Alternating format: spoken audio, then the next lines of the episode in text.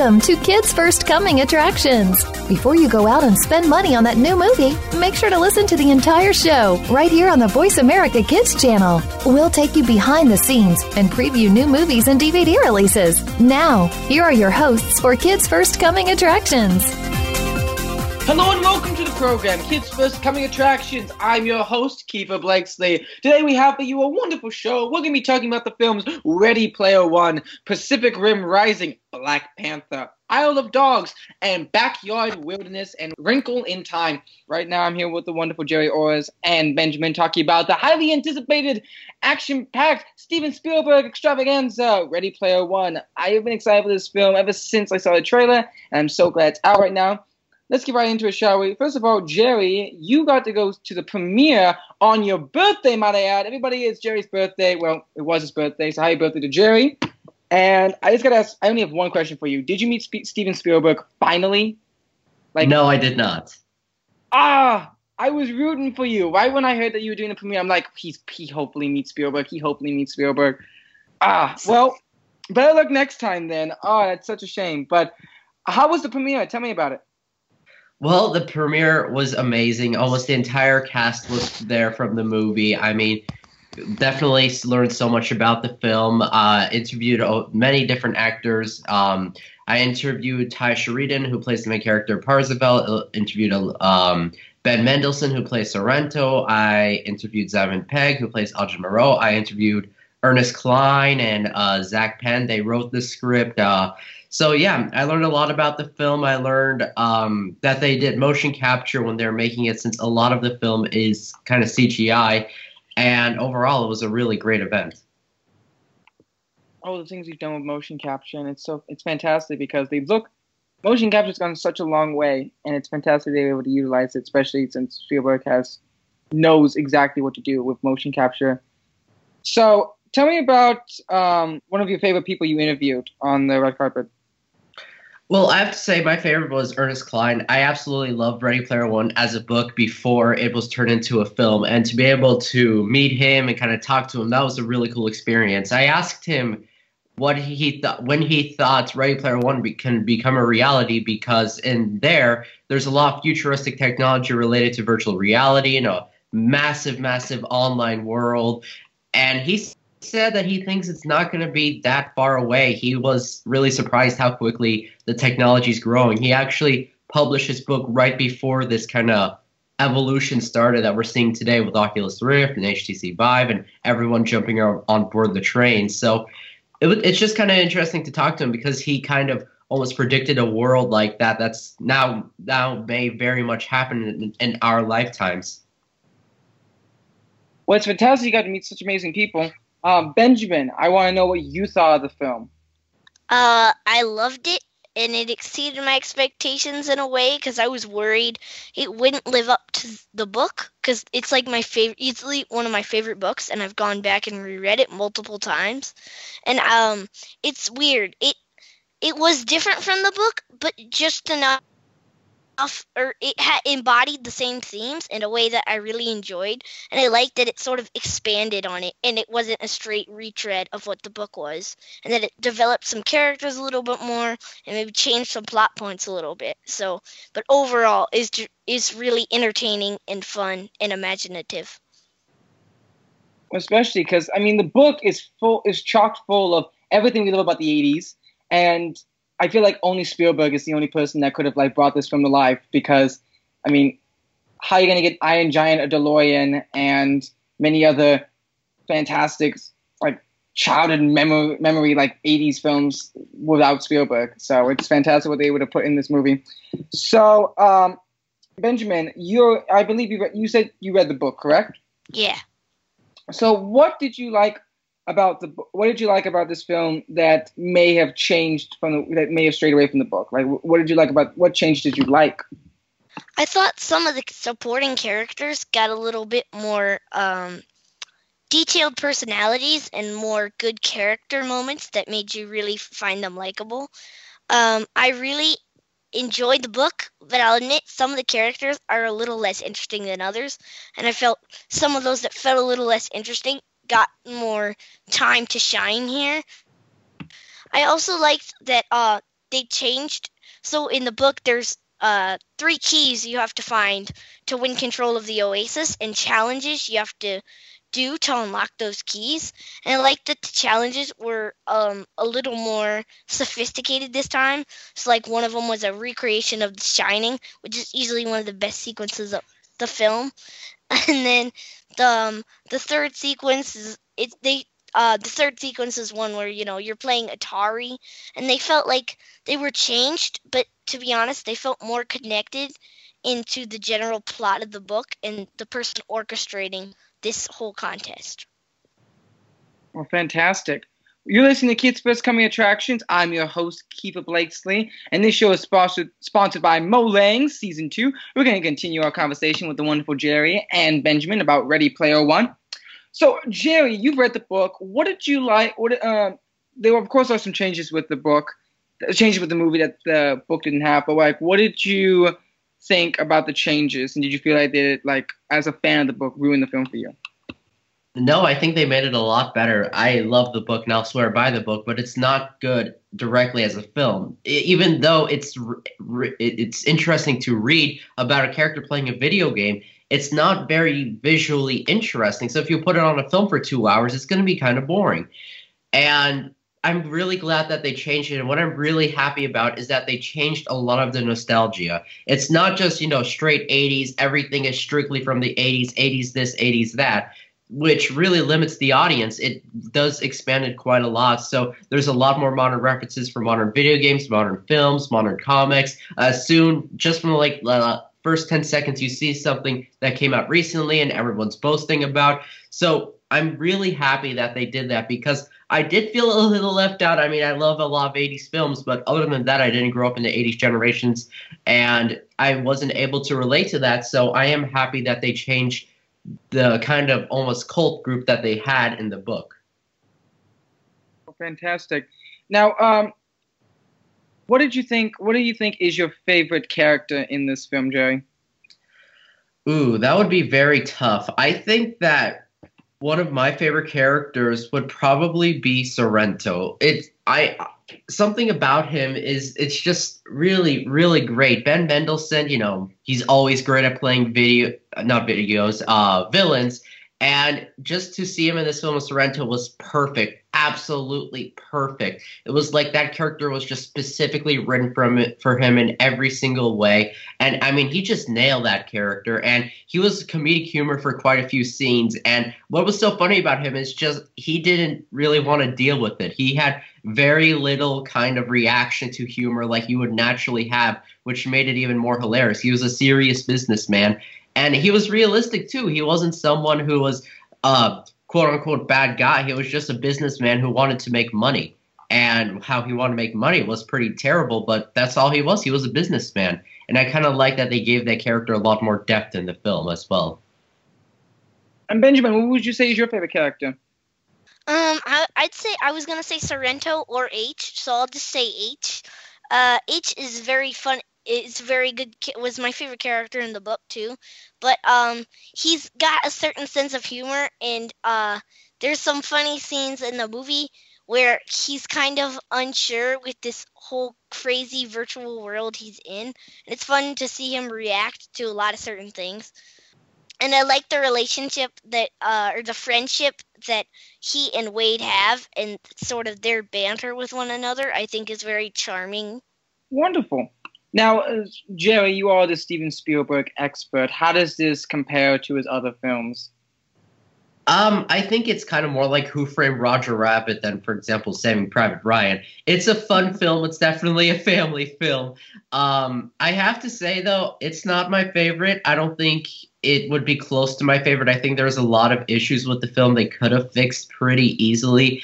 And one of the worst things about it that is extremely rare in a Steven Spielberg film is that the acting is pretty subpar.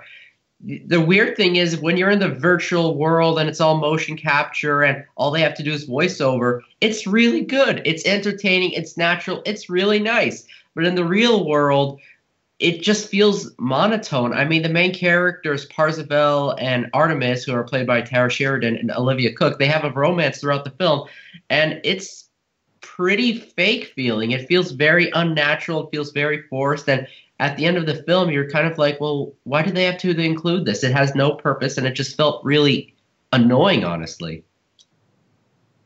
I can hear the kind of frustration in your voice there, Gerry, and that's. I mean, but I, that's totally understandable because I mean that is very like it's not that doesn't usually happen in Spielberg film. He usually does get the best of actors. But hey, at least they're great in the in the virtual world, which is where the exciting stuff happens. Very true. Uh, Benjamin, how many stars would you give this film, and what do you say is the age recommendation?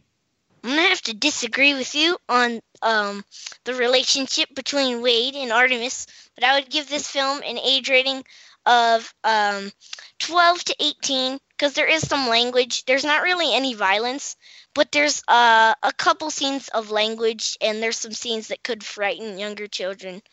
Um, and I'm gonna give it four and a half out of five stars. Uh, easily one of my favorite films I've seen so far this year. And Gerry, how many stars would you give this film?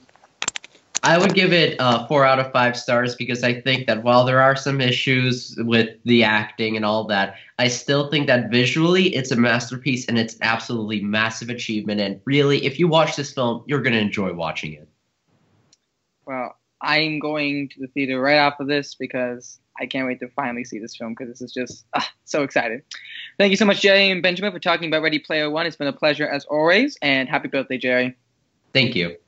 This film is in theaters now, so please go take yourself into a world of pure imagination to go check out Ready Player One. You won't regret it. Thank you so much for listening. We are going to take a break. I'm your host, Keefer Blakesley, and you've been listening to Kids First Coming Attractions.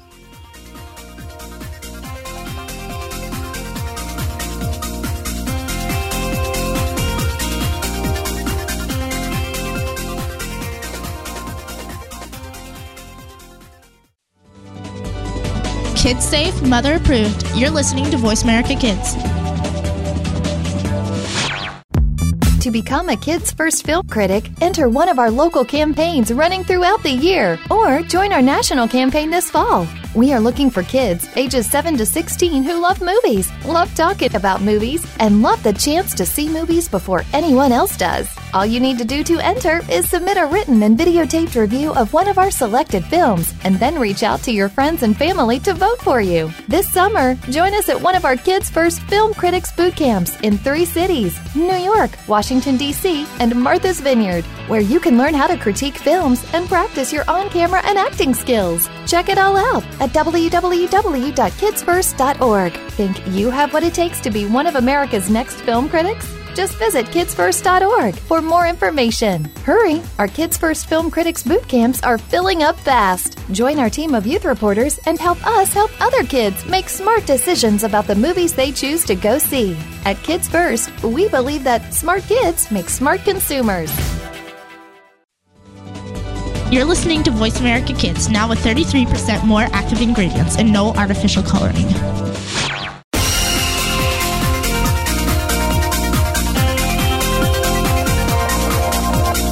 You are tuned in to Kids First Coming Attractions on the Voice America Kids channel. Shh, turn off your phone. Another movie review is coming up. Hello, and welcome to Kids First Coming Attractions on the Voice America Kids Network. I'm Benjamin from Washington, D.C., and today we'll be talking about Ready Player One, Black Panther, Isle of Dogs, Backyard Wilderness, and A Wrinkle in Time. Now we're going to be talking with Kamryn about Pacific Rim Uprising. So, how is it going today? I'm doing well. How are you? I'm doing very fine too. So, what did you think of Pacific Rim Uprising? So, what I thought about Pacific Rim Uprising, it could have been better. It was good. Like, it has an interesting plot and setting, and it, it's based off the original film Pacific Rim. It was pretty good, but I believe Pacific Rim, the first movie, was better than the sequel, sadly.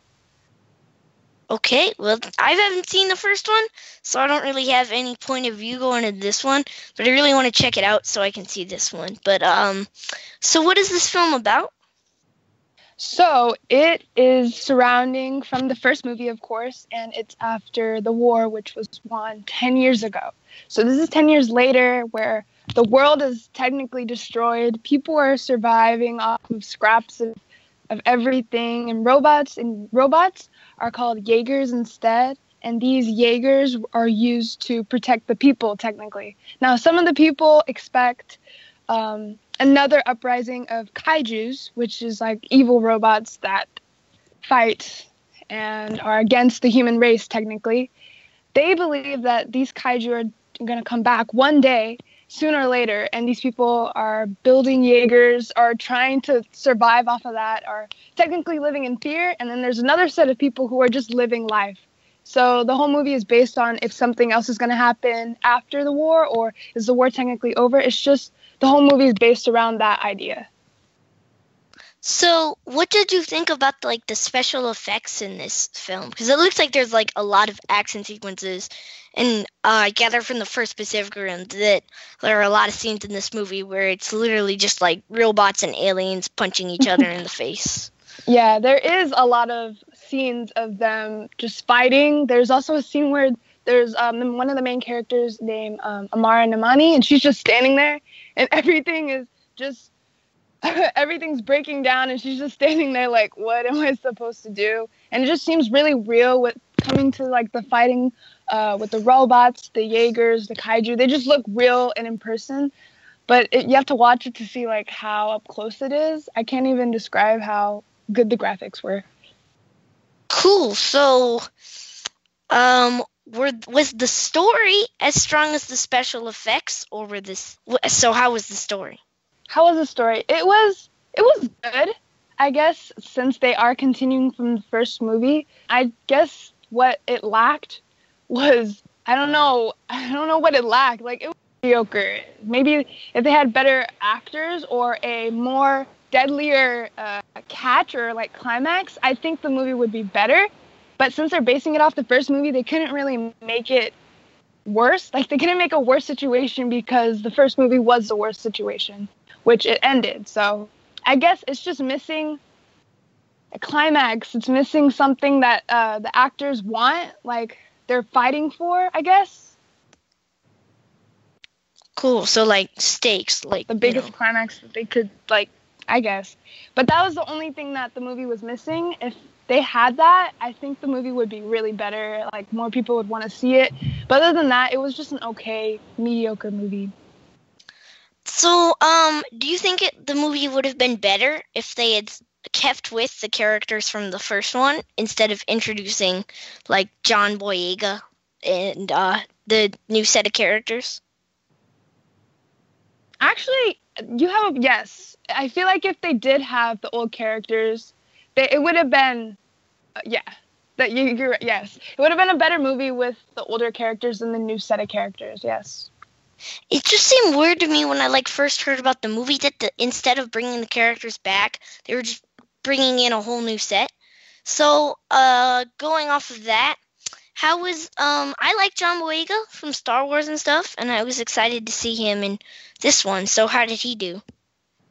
He did well. He played the part good. He was like um he was a witty person, very sarcastic with other other characters in the movie um, compared to the Force Awakens, he was like he was a totally different person compared. But in this movie, he was funny. It was it was pretty funny to watch. I don't know. He was a very good actor in this film and also The Force Awakens. Do you have any comments on the general? You said you liked the special effects, but any comments on the general, like how the fighting scenes were done in terms of just all that happened? Like, were they well choreographed and just seeing cool robot on alien stuff that you didn't think you'd see, but uh, otherwise. I get yes, it is actually pretty. It's pretty. The movie was pretty cool to think about because technically it could happen in our real real life situation. Um, that was the only interesting that robots could come out from under the ground and just come and attack attack us. That thought made me feel like the movie was real, and it made me feel like watching this movie is very. It's important for me to watch this and figure out what to do. Um, but any other comments? I don't think I have any. Just if you watch this movie, you're gonna you would like fighting. If you like robots and just seeing people fight against each other, I think you're gonna enjoy this movie even more than I did. Cool. So, uh, what age rate? Finally, what age rating and star rating would you give this film?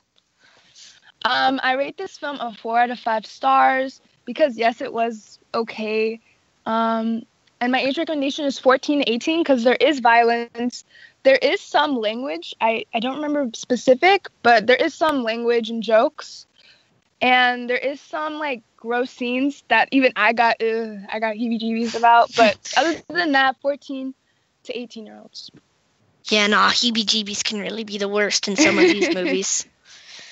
Uh, well, thank you for talking with me today. Uh, it's No, been fun. you. Yeah, so you're listening to Kids First Coming Attractions on the Voice America Kids Network. We've just been talking about Pacific Rim Uprising with Kamryn, and right now we'll be switching gears to uh, talk ab- with Keefer about Black Panther. So, Keefer, how's it going? I'm excited to talk about Black Panther. I haven't talked about this movie on the show yet, so I'm very excited. So, Black Panther has been breaking like tons of box office records. Everyone loves it. Do you think it lived up to the hype? Here's my thing. I love this movie. I love everything about it. But my problem is is this is that it's called Black Panther.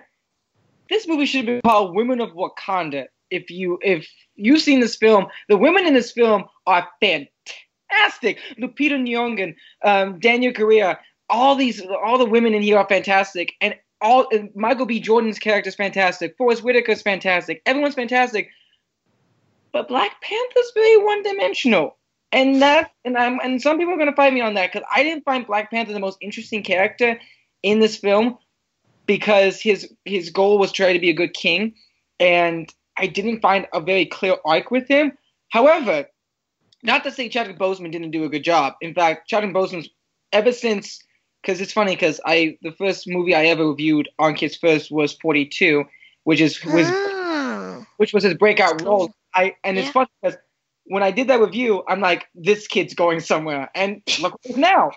Um, but I love him so much. But it's just like the writing for him was just like I wanted to like grasp more with him and his connection with his father and his connection as being a king. Because I saw T'Challa the warrior, but I didn't see T'Challa the king, which I was wanting. I was kind of looking for that.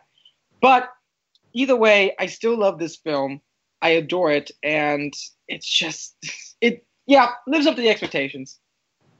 Um, I kind of have to agree with you on that. I thought all the supporting characters were more interesting than T'Challa himself and more memorable, and like all of them deserve their own movies. Um, so people should know what this movie is about, but um, I guess we should probably tell them. So, what is Black Panther about? Black Panther is basically the the this is the Marvel film that's basically is to world build Wakanda. Uh, this is we get to understand this secret nation um, that has been under wraps for many of years, and T'Challa, played by Chadwick Boseman, is now becoming king, and he has to deal with the past from uh, that his father created, and also try to learn how to become uh, how to adapt being king of Wakanda. And we learn about a secret. We learn about a um, the secrets that this the nation was built upon, and it's it's an interesting story about him trying to become king. So I don't want to give anything away because there's there's a lot of twists and turns, but that's basically what the whole film is about. Yeah, I'll say that for a Marvel movie, it was a lot more unpredictable than I thought.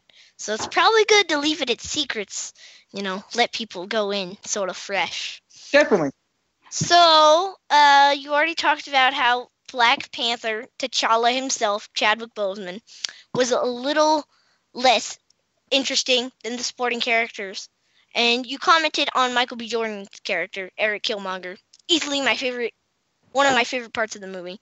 So, what did you think about Michael B. Jordan as Eric Killmonger as a villain?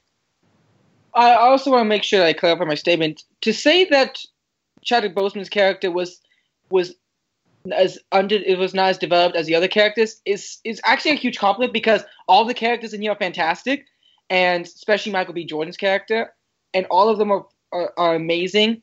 So it's it's it's like it's the ranking them between each other is like is a huge compliment because they're fantastic characters. Um, but I have to say Michael B. Jordan is because Marvel has this tendency to have very underdeveloped villains. I can only think of two good villains that we've had in Marvel Loki, which is a fantastic villain, and I would even say um, Vulture from Home from Spider-Man: Homecoming were very good villains. Other than that, the other villains have been very like one-dimensional, like take over the world kind of cliche.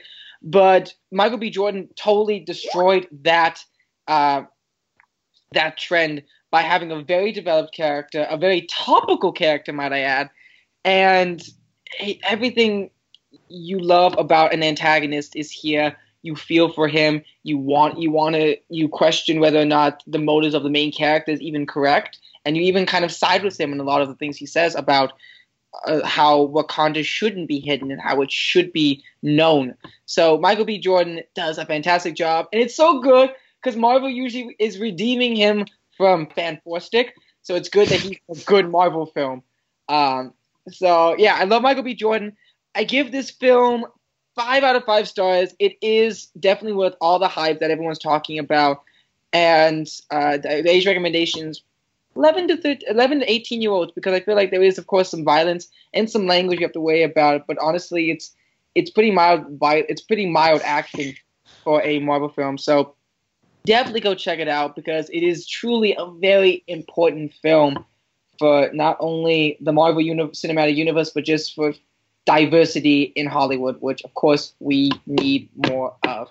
So uh, I'm advocating um, for um, for it to hopefully get another sequel because I hopefully I want to see more of Wakanda. So we'll see what happens. Couldn't have said it better.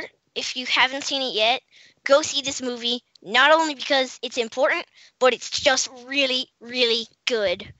So thank you for talking with me today, Keefer. Always a pleasure. Let's take a break. I'm Benjamin from Washington, D.C., and you're listening to Kids First Coming Attractions. Today's show is sponsored by Molang Season 2.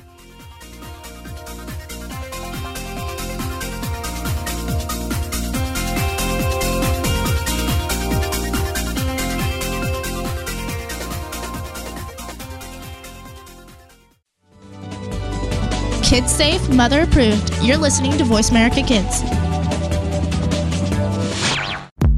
To become a Kids First Film Critic, enter one of our local campaigns running throughout the year or join our national campaign this fall. We are looking for kids ages 7 to 16 who love movies, love talking about movies, and love the chance to see movies before anyone else does. All you need to do to enter is submit a written and videotaped review of one of our selected films and then reach out to your friends and family to vote for you. This summer, join us at one of our Kids First Film Critics boot camps in three cities New York, Washington, D.C., and Martha's Vineyard, where you can learn how to critique films and practice your on camera and acting skills. Check it all out at www.kidsfirst.org. Think you have what it takes to be one of America's next film critics? Just visit kidsfirst.org for more information. Hurry! Our Kids First Film Critics boot camps are filling up fast. Join our team of youth reporters and help us help other kids make smart decisions about the movies they choose to go see. At Kids First, we believe that smart kids make smart consumers. You're listening to Voice America Kids, now with 33% more active ingredients and no artificial coloring.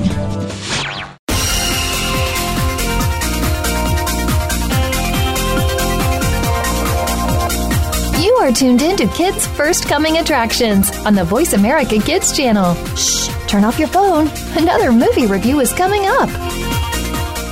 Hello and welcome back to the program, Kids First Coming Attractions. I'm your host, Keefer Blakesley, and we just got done talking about Black Panther, and I do have to say the film was fantastic. And we're going to continue the show talking about Isle of Dogs, Backyard Wilderness, and Wrinkle in Time. Right now, I'm here with the wonderful Benjamin talking about Isle of Dogs. In fact, one quick fact: if you say the word, if you say the title fast enough, guess what it says? I love dogs. Uh, yeah. Didn't I even notice that until after I saw it. It's so cute. I love dogs and I love dogs. Speaking of cuteness, let's talk about this film. Uh, Benjamin, first of all, I'm curious. Are you aware of? Well, that's a poor question. Have you seen other Wes Anderson films? yes, multiple times. I'm fantastic Mr. Fox, I own on DVD, and um, Moonrise Kingdom, I've I've watched both of them several times, and they're easily some of my favorite films ever.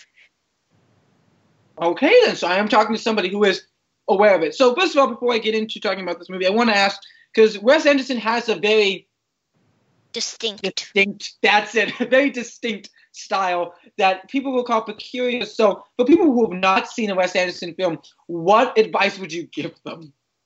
Um, it's a quirky way of looking at life. It's weird. It's weird, bizarre characters talking about the human condition, I guess, or in this case, the canine condition.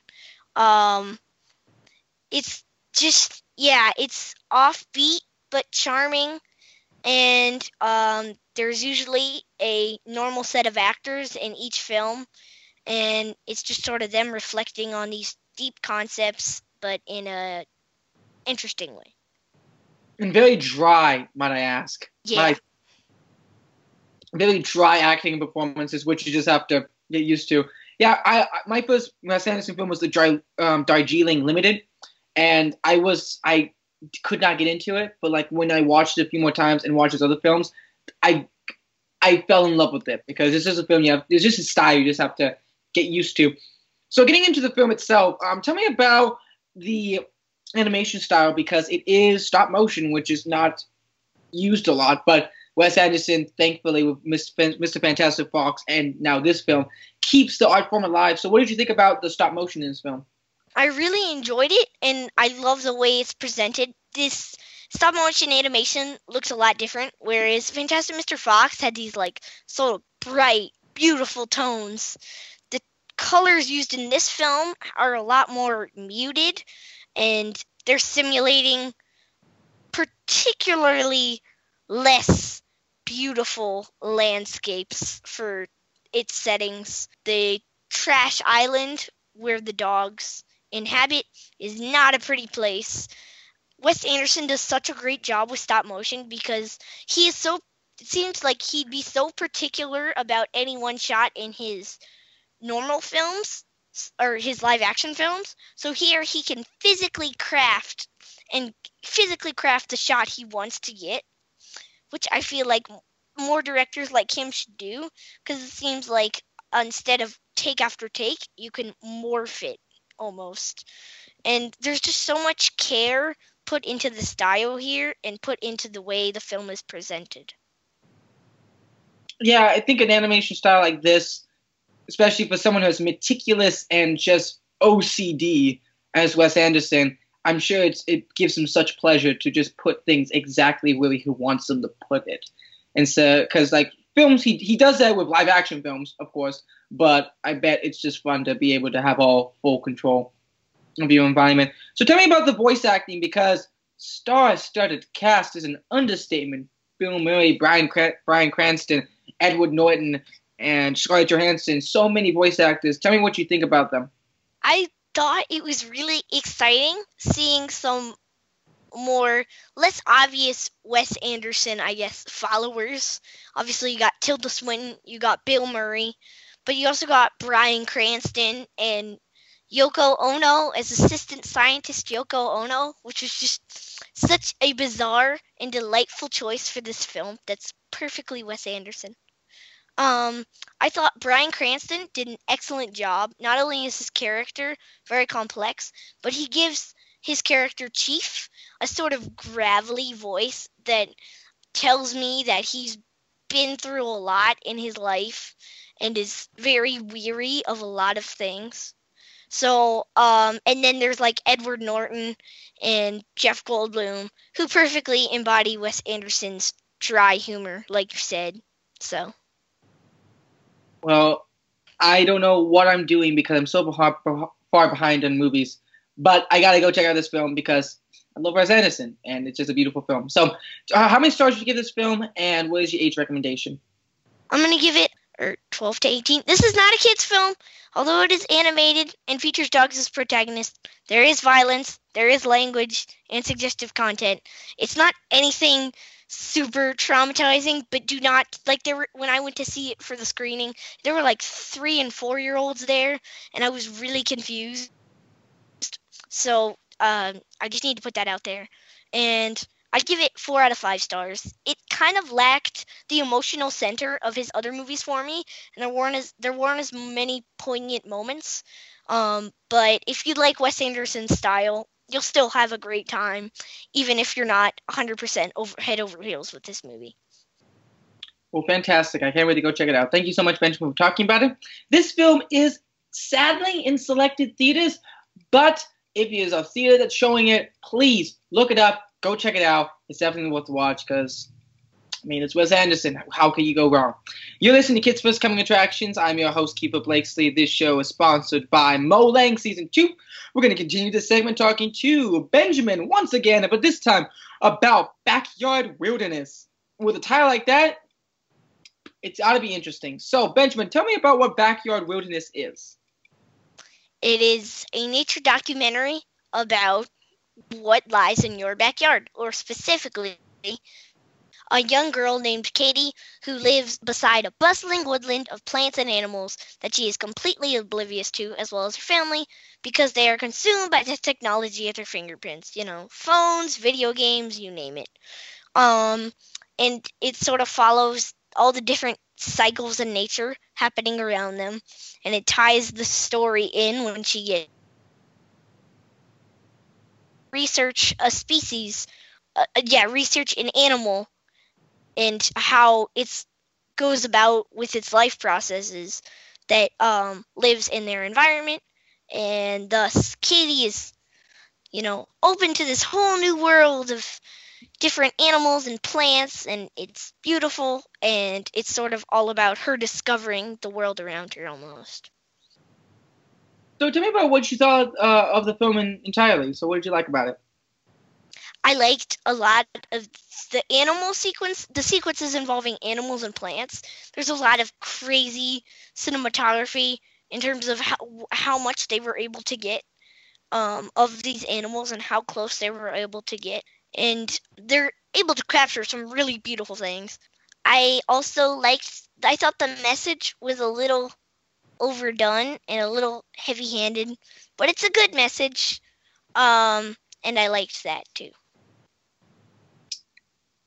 Wonderful. So, what did you say? Was anything in there that you want that was kind of like nitpicky that you may want to change? Yeah, I would take out the element plot element involve the plot basically involving Katie. I thought this whole Katie plot was just sort of shoehorned in there, and it felt weird. Like every time you're seeing these beautiful occurrences within nature, and then back to this teenager's discoveries. It's like if it's a documentary, they should let it be a documentary. I would have liked it better if they had gotten, you know, someone to narrate what's happening on screen rather than a whole other story tying it all together. It just felt sort of out of place with the rest of the movie. Like two projects just sort of rammed together into one. Felt yeah, it just felt out of place. Understandable. What do you feel like this film teaches kids? It teaches you to just not be on your phone all the time or play video games, you know. There's an entire world around us that's always worth exploring with these wonderful plants and animals and they're fascinating. And you know, everyone is so concerned with social media and Instagram, Snapchat, and Twitter these days that sometimes we forget, like, you know, nature's out there. Um, and yeah, we, you know, we should use it and see what there is to find. I'm sorry, I wasn't listening. I was checking my Instagram. What was that again? I'm kidding. Uh, well, it sounds like a really, it sounds like a good film to teach kids about going out and enjoying and go outside. There was outside. There was sun. So right after you listen to this radio program. Right after you, right after you're done listening to this radio program, which you're probably listening inside, take the computer, go outside, and listen to our radio program. Uh, well, thank you so much, Benjamin, for talking about Backyard Wilderness. Uh, how many stars would you give this film? Um, I'm gonna give it four out of five. It's really good, and uh, look for your show times, I guess, near like your science center. It's not showing in any big commercial movie theaters, but um, I know it's showing it. It's opening at certain science centers across the country, so check it out. Thank you so much, Benjamin. All right, go check it out at your local science center. I never thought I would say that again, but There you go. You've been listening to Kids First Coming Attractions. I'm your host, Keefer Blakesley, and this show is sponsored by Molang Season 2.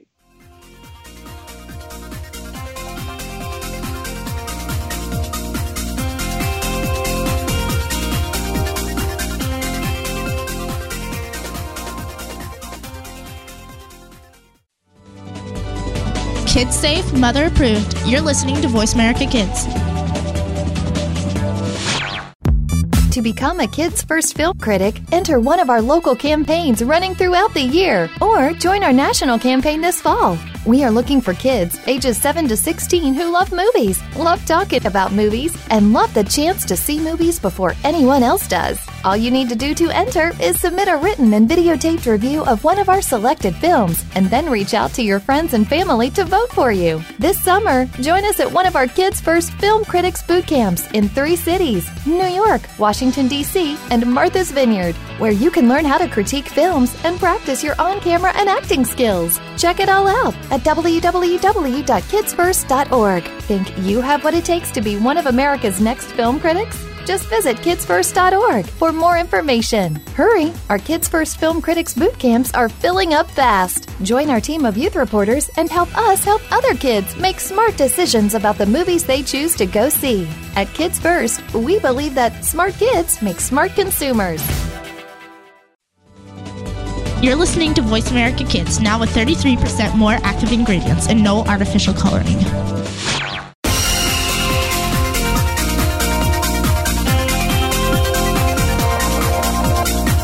Are tuned in to Kids First Coming Attractions on the Voice America Kids channel. Shh, turn off your phone. Another movie review is coming up. Hey, welcome back. I'm Benjamin from Washington, D.C., and you are listening to Kids First Coming Attractions. We've been talking about, well, Black Panther, Pacific Rim Uprising, Ready Player One, Isle of Dogs, and Backyard Wilderness, and now we'll be finishing it off with talking with Gerry about A Wrinkle in Time. So, what did you think about A Wrinkle in Time, Gerry? You know, I'm going to start with this. I had quite the emotional roller coaster before this film came out. At first, I really liked it. I thought the trailer was really well crafted. It looked visually interesting. I watched a few more trailers. I thought, okay, maybe it's not that visually interesting. I talked to the creators of it, and, and my and it's and I'm happy again. I'm thinking, okay, this is going to be a great film. I watch it, and it really isn't. It was a film that creates a world extremely successfully, but it doesn't really fill that world with anyone. I have to agree. I went on quite an emotional roller coaster as well. Quite a quite a roller coaster that just sort of, you know, dropped me off in the end with nothing nothing there. What is A Wrinkle in Time about? That's an excellent question. I was wondering the same thing. And uh, to to say to be honest, it, the plot is very loosely woven, but it's pretty much about a girl's father who apparently discovers that if you just tune into the right brain waves, you can teleport yourself across the universe. And guess what? He successfully does that. And um, so, of course, he goes missing, and people are wondering why he's gone. And then they discover the girl discovers that her brother was actually being visited by this kind of very magical superpower woman. And it turns out that they're trying to find their her father as well. So her, her brother, and another friend, and this woman, a whole bunch of other women, they go on an adventure across the universe to these magical different places, trying to find the father, but also trying to start off this dark evil force that's kind of spreading everywhere. That's probably the best way I could explain the plot.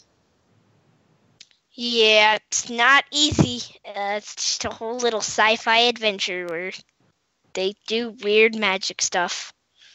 Yeah, that's Um. a much better way of saying it. what did you think about the directing in this film since it sounds like you got to hear some insight from the director herself, Ava DuVernay? Honestly, I think that Ava really did a lot of things right. Visually, again, it's an excellent film. She got a lot of good people to make this film a reality. And everything technically is stupendous. I mean, the world is colorful, it's imaginative. I think that most of the cinematography is good if they just kind of zoomed out a little bit so we can see the bodies. You know, we don't always want to see the whites of their eyes. That would have been nice. But other than that, this techni- the technical side was really good. I think that she could have done more with the actors. She, the actors, all a lot of the time felt plain. Even like these huge, huge actors like Oprah Winfrey. I felt pretty bored listening to Oprah Winfrey talking, which I never thought I'd ever say in my entire life. But it was true, and I was so disappointed about that. So maybe she could have done better with the actors. And I think cinematography, I don't know what was wrong there. Maybe it's because that's what she was making before in other films. But for this film, it would have been good to get some wider shots of the people and the environment. Get away from close ups. Just because they're talking doesn't mean we have to see their mouths covering up the whole frame. Yeah, if they make a sequel to this, it's just gonna be like a whole close up on their eyes or something. No, she's gonna go, you know, she's gonna go revolutionary. It's just gonna be on their eyes the whole time, nothing else. And that's Yeah. very true. I've heard those criticisms about the movie, and honestly, I don't think it was her fault really either that the movie doesn't succeed. So the thing that I think was the fault, the reason this movie doesn't work is the story. So what are your thoughts on this film's story? Look, so my opinion is I'm a person who really likes uh, film that wants to pretend to be accurate science to be accurate science. If you want to be a fantastical film, be a fantastical film. Go crazy. Go do whatever you want. If you want to be a sci-fi film that doesn't care about science, do that. For example, we just talked about Ready Player One. Even though it mostly stays to real world reality, there's plenty of science uh, fictiony things, and that's okay. It's supposed to be fictiony. It's not supposed to take place in the real world. They pretended this takes place in the real world. They pretended he was a scientist at NASA. He was using real logic with quantum entanglement and uh, superpositions, which doesn't really make any sense. And it felt like the film had an identity crisis. It didn't know if it wanted to be a fantasy or a sci fi, and it tried to interlace the two, which really generally doesn't work. You can have either one, or you can have a little bit of both, but not full on half and half. It just doesn't work. You said it well. That's exactly how I feel. So I guess we just go into ID now. Uh, you were listening to Kids First Coming Attractions on the Voice America Kids Network. Today we're talking about Ready Player One, Pacific Rim Uprising, Isle of Dogs, Black Panther, Backyard Wilderness. And right now we'll con- I'll continue my interview with Gerry on A Wrinkle in Time. So Gerry, you went to an event called the Director's Close Up, um, just about a month ago or so, and Ava DuVernay was there, and so was the you know the composer, the editor, the visual effects supervisor, director of photography, location manager, you name it. So now of having seen the film, how has your like what you heard about it? How has your perception of what you heard about the film changed? Well, of course, I feel a little more personal telling everything that was horrible about the film because I met the people who worked on the film. But uh, my point still stands, and on my other point still stands that technically it's an amazing film. I mean, the hairstylist Kimberly Kimball, she is an artist. The hair was so incredible. Usually, you don't pay attention to the hair; it's just something in the background that you say, "Oh, okay, that looks normal." But here, it's magical. It's wondrous. It's something from Alice in the Wonderland it's just so incredibly beautiful. I mean, the costumes design, but that was also really just top notch.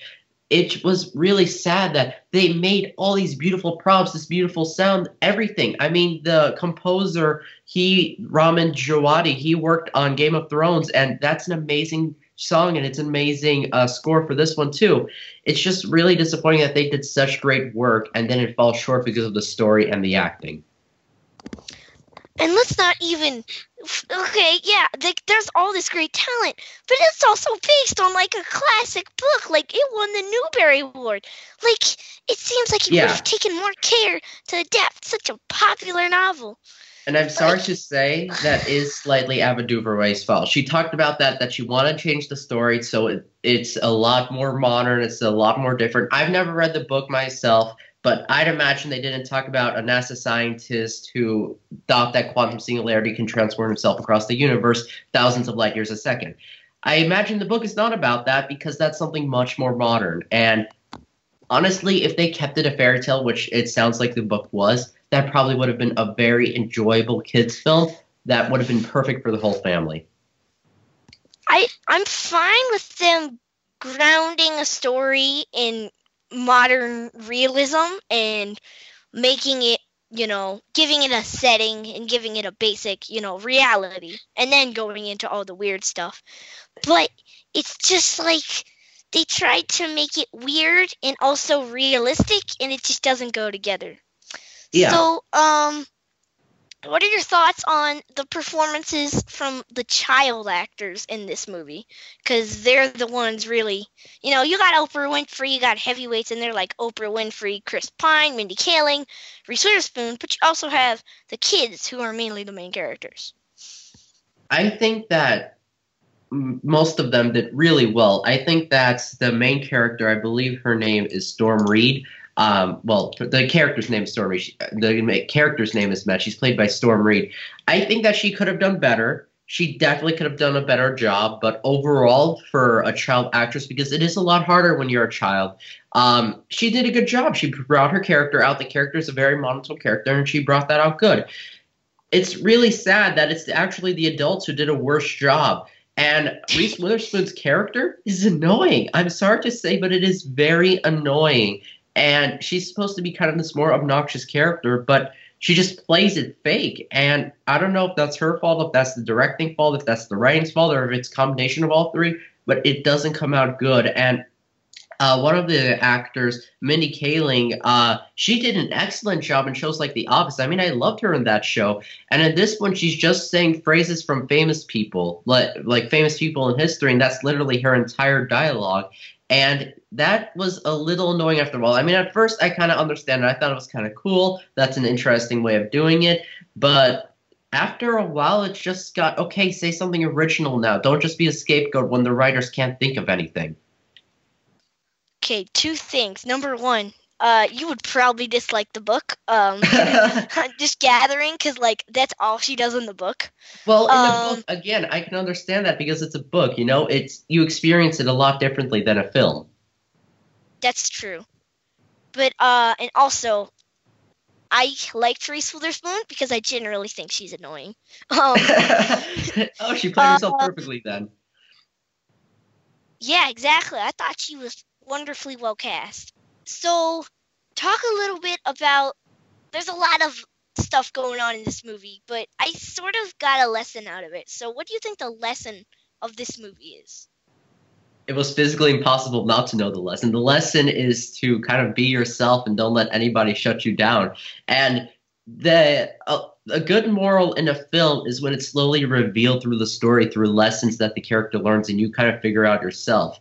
This film just tells you it many, many times in the first act, and then in the second act, and then in the third act, and then they tell you that again and again and again. And that really made the moral just kind of a tool. Even if it was like that in the book, it felt more like advice to the character instead of a moral that the audience is supposed to get away. And this is a film for kids. I mean, there's a lot of important messages that should be talked about. Like there's bullying and there's losing your father and things like that. But they kind of just skip over that so they can get into the magical, beautiful worlds and all that. And that really defeats a core part of kids' films. That's to teach them something. Yeah, it's like Mickey Mouse sort of pounded the message into your head. Exactly. Yourself thing. I wanted them to stop, but I didn't know how. It's like turn off the movie. So yeah, final questions. So I'm gathering that the star rating is not going to be high, but oh, what are what talking be your about? star rating and age rating about this film? Uh, for this film, excuse me.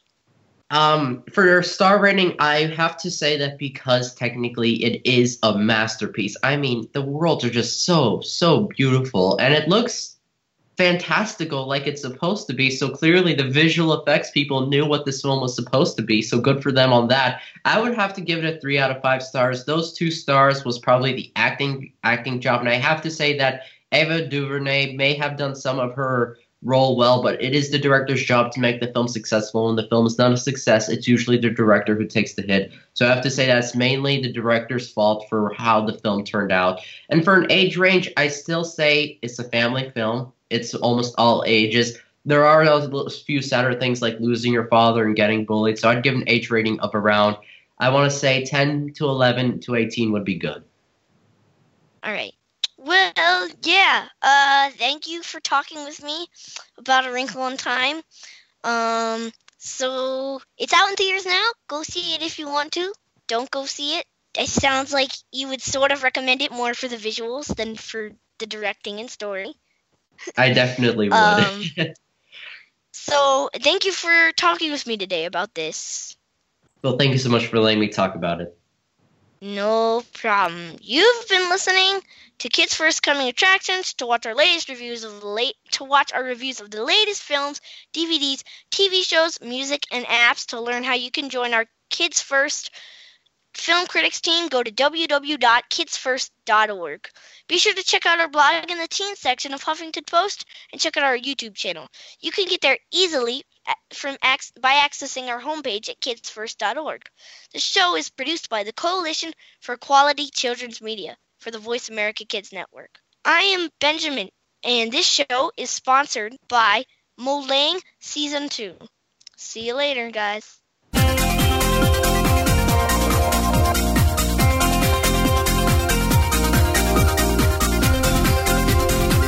Thank you again for tuning in to Kids First Coming Attractions on the Voice America Kids channel. Now you know more about which movies are playing and can make an informed decision.